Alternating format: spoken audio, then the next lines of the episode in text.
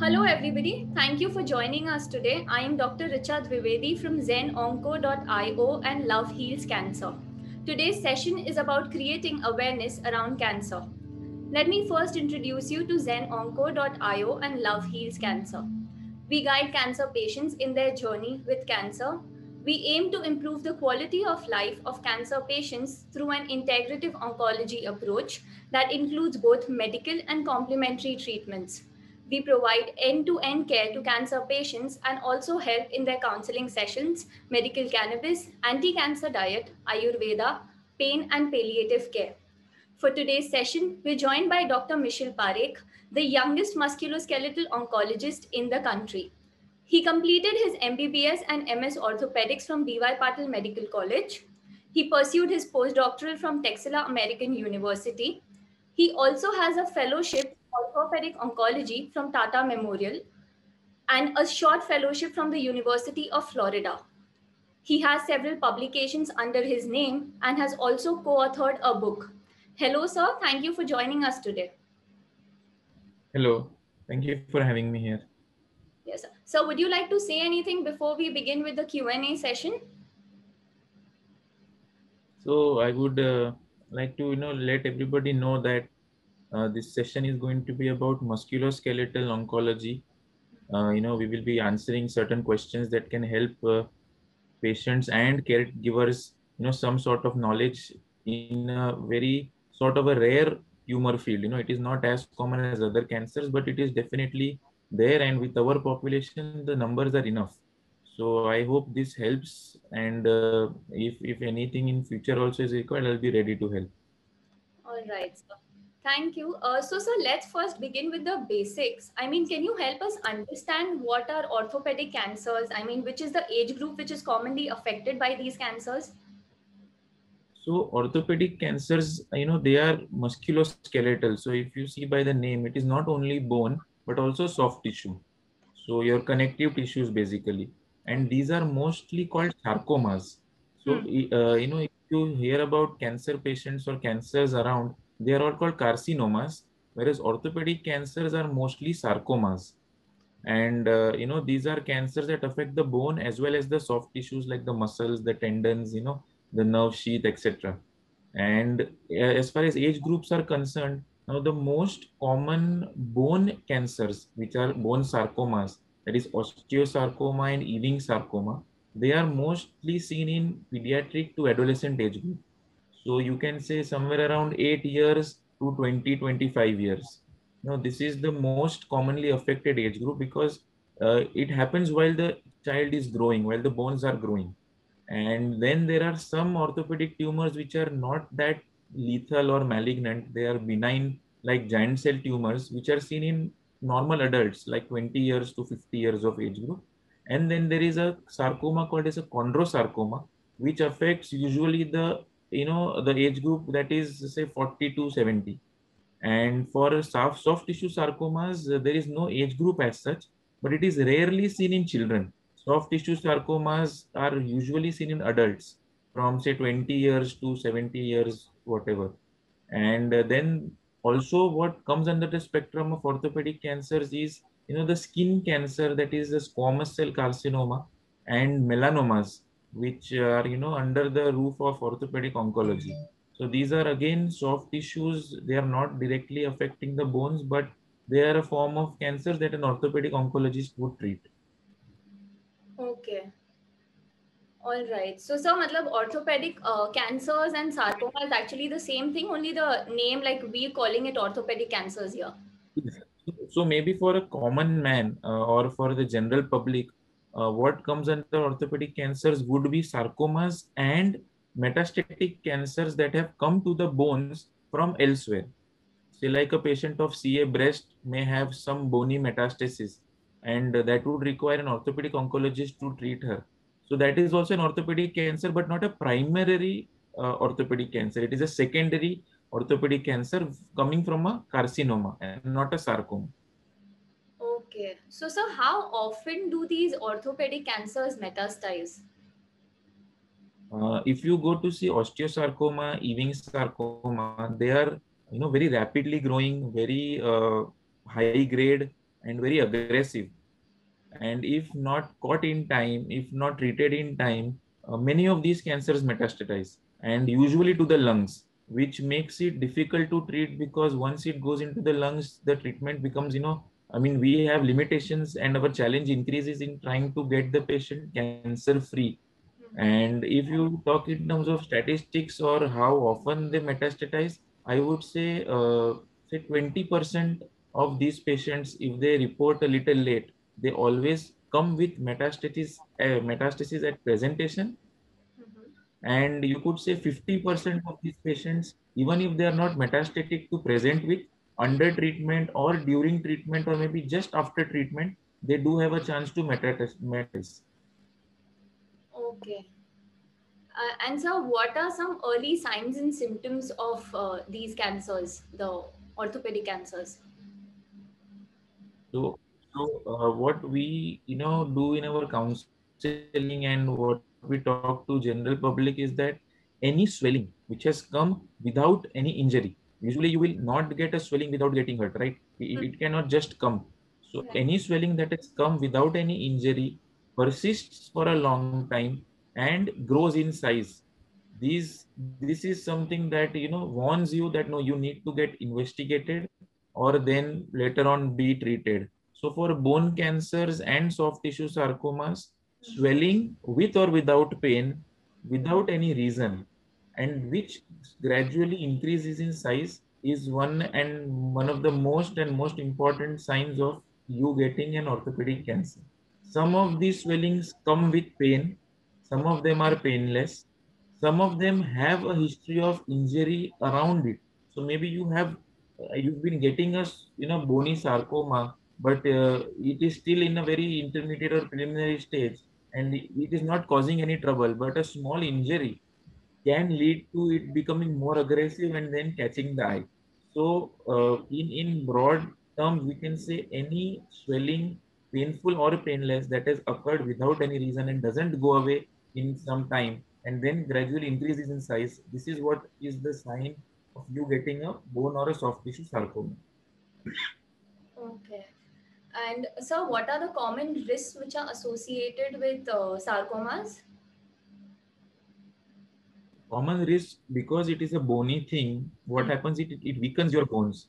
It uh, it produces a swelling which can affect the skin. It can burst out of the skin and you know your you can have skin loss.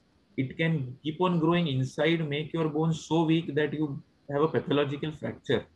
Also because it is growing from the bone the bone weakens you the bone softens and then it goes into your soft tissue your blood vessels, your nerves, which are right there along the bone, they can get involved. Sometimes we have tumors with soft tissue components that are, you know, uh, in, you know, the kind of encroaching upon the neurovascular bundle, like the artery, the vein, the nerve, and sometimes then these bundles are inside or enclosed in these uh, tumor cells, which makes surgery very difficult. So the risk factors include pathological fractures, bursting of the skin, bleeding, and involvement of the neurovascular bundle. Okay. Uh, so you also perform needle biopsies for bone tumors. So can you help us understand this needle biopsy for bone tumors better? So uh, the first and foremost step towards diagnosing a bone cancer is a tissue diagnosis which only a biopsy can give. So you can get X-rays, you can get MRIs, you can get CT scans, which give us a picture that something wrong is happening. But what wrong is happening that only a biopsy can tell. So when you do a biopsy, obtain tissue, you get a diagnosis. Now the way to get a diagnosis or a way to do a biopsy, needle biopsy is the best method because it is it is like a keyhole surgery. You do not need any big cut. You do not need big anesthesia. You do not need hospitalization. So planning out on imaging like X-ray and MRI, you can insert a small Jamshidi needle. That is what it is called. A bone biopsy needle is called a Jamshidi needle. So you insert a Jamshidi needle into the lesion with a minimal one centimeter cut that is required for the needle to pass through the skin under local anesthesia. And you obtain enough tissue from the tumor cells that will give us a tissue diagnosis and then help us plan the treatment for the patient. Now, this is something that is not very new, but yes, uh, it is not very common because many, many orthopedic surgeons or many surgeons would do an open biopsy, which is traditional teaching. I mean, nobody is wrong because that is what books have mentioned over these years that when in doubt, do an open biopsy, which is like a small surgery. Now, what happens in an open biopsy is that tissue that is tumor cells, it contaminates your normal tissues as well because when you open, everything mixes. In a needle biopsy, the, it is still closed. Everything is enclosed in the you know, lesional tissue, and you are just getting out some tumor tissue for diagnosis via a needle. So needle biopsy is preferred over an open biopsy unless three or four times you fail to get tissue via needle biopsy. It is very safe. It is not a surgical procedure, so there is no blood loss involved. It is very economical also because it is not a hospitalization. You can do it in an OPD basis setup or in a small clinic also. So needle biopsy is the diagnostic step in getting you know started with the treatment of bone tumors. Okay. So, sir, we've heard about bone marrow biopsies. So, are these needle biopsies for bone tumors different from a bone marrow biopsy? So, if you see the procedure or the needle that we use per se, it, it is almost the same. Uh, they are both Jamshidi needles, a little bit change in the you know uh, structure of those needles because bone marrow biopsy is done for a different purpose. Mm-hmm bone marrow biopsy is usually done for hematological disorders, you know, like blood cancers, myelomas, leukemias, lymphomas, all those things. But the way of doing it is almost the same. In a bone marrow biopsy, you also aspirate blood, which is then sent for testing apart from the bone marrow that comes in biopsy as tissue. So bone biopsy and a bone marrow biopsy from a practitioner point of view or a skill point of view is the same but the purpose is different and very minute changes in the uh, what you call the structure of the needle. Okay. But bone marrow biopsy is not done to diagnose bone tumors. Okay.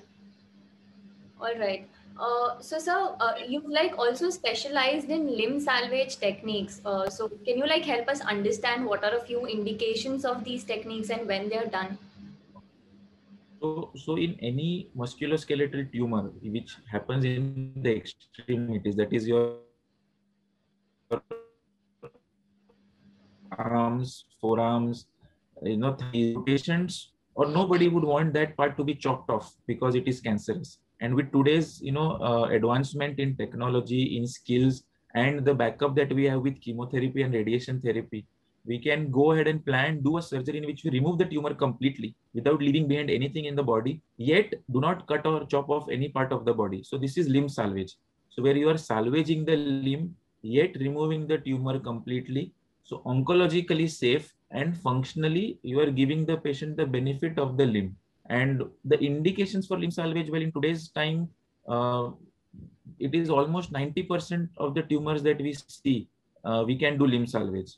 Uh, usually there is a contraindication to limb salvage, which includes involvement of the neurovascular bundle to such an extent that resecting and reconstructing would lead to oncological disadvantage of you know being tumor free mm-hmm. or would lead to some other complications which would be worse than you know having the limb preserved rather than getting it chopped off then you could say that if my limb salvage surgery is not going to give you function I don't want to do it just for the sake of it. So say the tumor is large, it is involving a lot of muscles, a lot of structures around the bone will go away when I remove the tumor. And what I'm left with is just skin and some few muscles, which are not going to act because its you know, main connections have been cut.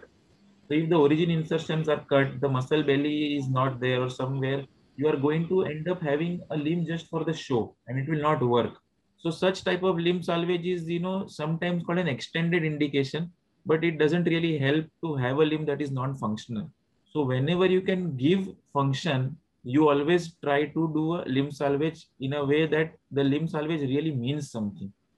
So in any musculoskeletal tumor like a bone sarcoma or a soft tissue sarcoma, limb salvage surgery is the aim that a surgeon goes in ahead with. But there is some chance that there will be amputation during surgery.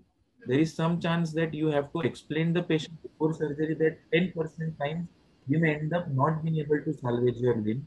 And like I said, the indications of limb salvage are where you can dissect the tumor completely without leaving anything in the body, save all the critical structures like the nerve, the artery, the vein, which are going to give function to the limb, preserve function, you know, giving muscles or muscle groups, which will end up patient patient will end up using that limb if it is salvaged. So these would be the indications of limb salvage and a contraindication, like I said, is that if the neurovascular bundle is involved, if the skin is so bad, if the function is not going to be there, then we might will ampute and you know give the patient a life and use of prosthesis for whatever you know cosmetic or functional purposes they can get in future. Okay, all right. Uh, but sir, what role do grafts play when it comes to orthopedic cancers and sarcomas? So graft as in, are you talking about a bone graft or a vessel graft or, or in general? So in general, like what, I mean, what are the common what grafts which are used? What we do is there is a bone graft. Hmm. Okay, we have bone from our own body that is, you know, that we can use as an autograft. So many a times it happens in fracture surgeries where the bone has fractured into so many small, small pieces that we have to put in extra bone from somewhere in the body and fill those gaps. Hmm. In tumors, what happens is most of the times so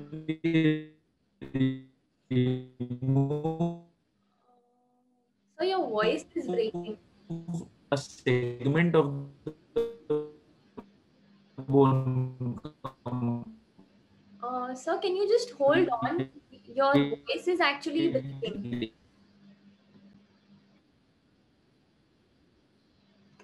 Uh, so, sir, what role do grafts play in orthopedic cancers? So grafts are of different types. You know, there is a bone graft, there is a skin graft, there is a vessel graft. So in orthopedic oncology, all of them are useful. So let's start with bone grafts. Hmm. What happens is usually in trauma surgeries where there are fractures and the bones are broken into very small, small pieces and it becomes like a very, you know, bag of bone kind of a thing. Uh, we have been using bone grafts traditionally, whether from the patient's body or maybe artificial bone grafts or bone graft substitutes. Hmm. In orthopedic oncology, what happens is when we remove tumor, there is a huge bone loss. Say 5 10 centimeters of tumor that is coming out will leave a lot of gap between the two ends of the bone, and that can be filled with bone graft. So there are, uh, if you say for orthopedic oncology bone graft, we can use a fibula.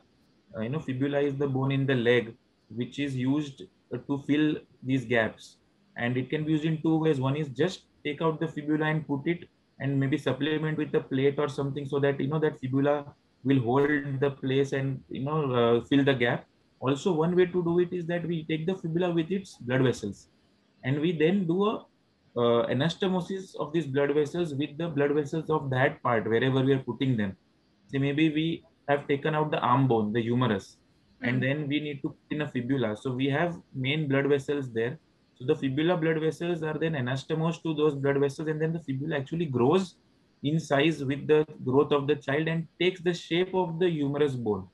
So this is called like a vascularized fibula. So this is a bone graft, either used without its vascularization or with its vascularization. Also, we use sometimes morselized bone grafts. So we take out bone graft from iliac crest or you know olecranon in small quantities. We prepare them and then we use them to fill defects that are created after say curettage of a benign giant cell tumor or a chondroblastoma. These are some benign tumors in which we do not have to remove the bone completely but we can clean that part which is called curettage. Know with an extended curettage we remove all the diseased bone and some normal bone and that gap can be filled with bone graft. So allograft autograft these are various forms. Allograft is something that is uh, human bone but not the patient's bone it is somebody's donated bone. Maybe some adult who got you know an old patient who got a neck femur fracture and we replaced the proximal femur for that patient and then neck part is then sent to the you know tissue bank processed and that becomes like an allograft. Also in amputation patients we can you know harvest those bones and those whole long long bones can be used as bone grafts. So these are very useful in many many uh, you know orthopedic oncology procedures where we have a large defect of bone, uh, uh, bone grafts. Now we go to say skin graft. So skin graft is something that will replace the skin. sometimes soft tissue sarcomas, uh, you know, they are so big in size that they break open the skin and fungate out. And then when we remove the whole thing, the defect that remains is just the skin. Maybe they are superficial tumors and the muscles beneath are not involved and everything inside remains intact. So we need to cover that part. So we need a skin graft. Now again, the skin graft is taken from the patient's own, you know, thigh or some other place which is feasible.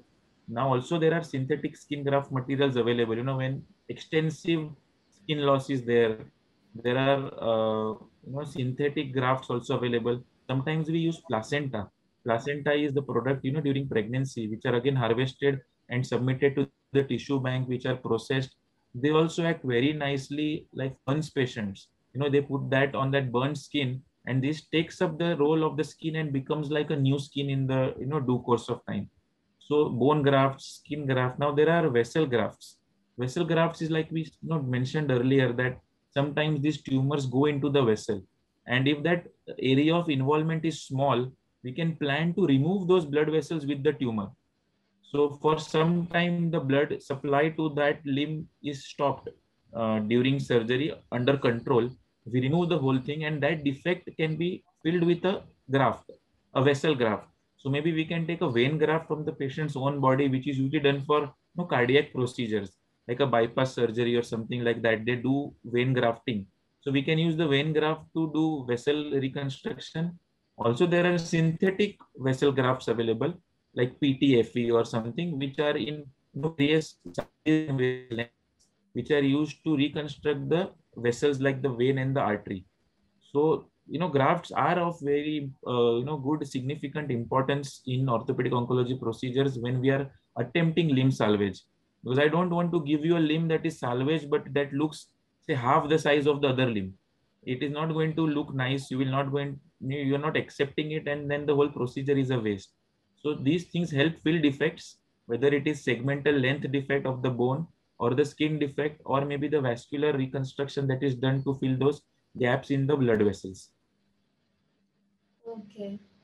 So, sir, what is like the common time duration that a surgery of you know limb salvage lasts? Like, how long do these surgeries last? So, for for a sarcoma where we are doing excision or resection of that bony segment and reconstruction, uh, depending on the size of the tumor, sometimes it takes anywhere around 45 minutes to two, two and a half hours for removal of the tumor and say another hour or one and a half hours for reconstruction. So on an average, uh, you know, you can say four hours is the average time for any limb salvage surgery where you are dealing with malignant tumors in which you are resecting and reconstructing. At the same time, there are some benign tumors which require, like I told you, extended curettage and then reconstruction. Maybe the whole thing can get done in two hours. Okay. There are some surgeries which involve the pelvic bone. Hmm. Uh, pelvic bone tumor surgeries, they are very extensive. Sometimes they can go up to eight hours. Okay. Uh, so, sir, while I was going through your profile, I realized you've achieved so much at a very young age. I mean, what more are you aspiring to achieve in the future? Well, thank you very much. But I mean, uh, there is a lot more to achieve. I don't think I've achieved a lot as of now. Yes, uh, this being a very niche subspecialty, not many people venture into it. Uh, it is a very rare tumor also to you know begin with. So uh, very less number of patients around in terms of other cancers. If you talk about incidence, maybe there is one percent of all cancer is bone cancer. So hmm. you can understand what the you know ratio or proportion of these tumors in the population and hence less people venture into doing it as a full-time profession where you're going to have less patients where the outcomes are always guarded. You will not be very satisfied. Neither your patient will be very satisfied. So we are very few in the country. And maybe that is why it helped you know me achieve a little bit in this you know short span of time. But well it's a long way to go. I have still a lot to learn and you know a lot more things to do but uh, since you asked, I think uh, what has come new into this field is navigation and maybe 3D printed implants, which uh, you know make surgery very very precise and give more functional benefit to the patient without risking oncological outcomes. So you know, uh, since it is a new technology coming into our country, and it will take time for it to become a routine practice. I would want to you know grow with time and be able to do those type of surgeries in the you know uh, near future. Okay. So before we conclude i mean since you're the youngest musculoskeletal surgeon that we have who has been your favorite mentor in this journey so far? So i have been trained at the tata memorial hospital mm. where you know i had two mentors uh, Dr. Ajay Puri was the principal guide and Dr. Ashish Gulia, who mm-hmm. was probably more of a mentor come godfather to me. Being the younger of the two, you know, there is a little less gap and you can connect more. So I would say Dr. Ashish Gulia has been the mentor to me. But Dr. Ajay Puri and Dr. Ashish Gulia together have, you know, molded me into what I am today. And like I always say to my colleagues and my friends, that I was a, you know, I got my orthopedic degree with my masters, but I became a surgeon because of these two people at Tata Memorial Hospital. I'm sure they'll feel very proud after they, they see this interview, sir. So uh, I think uh, this was a very informative session, sir. I mean, people must have become aware about sarcomas. Like you said, not many people are aware about it. So I would like to thank you for joining us today. And it was a pleasure talking to you, sir. Same here. Thank you very much. Thank you so much, sir.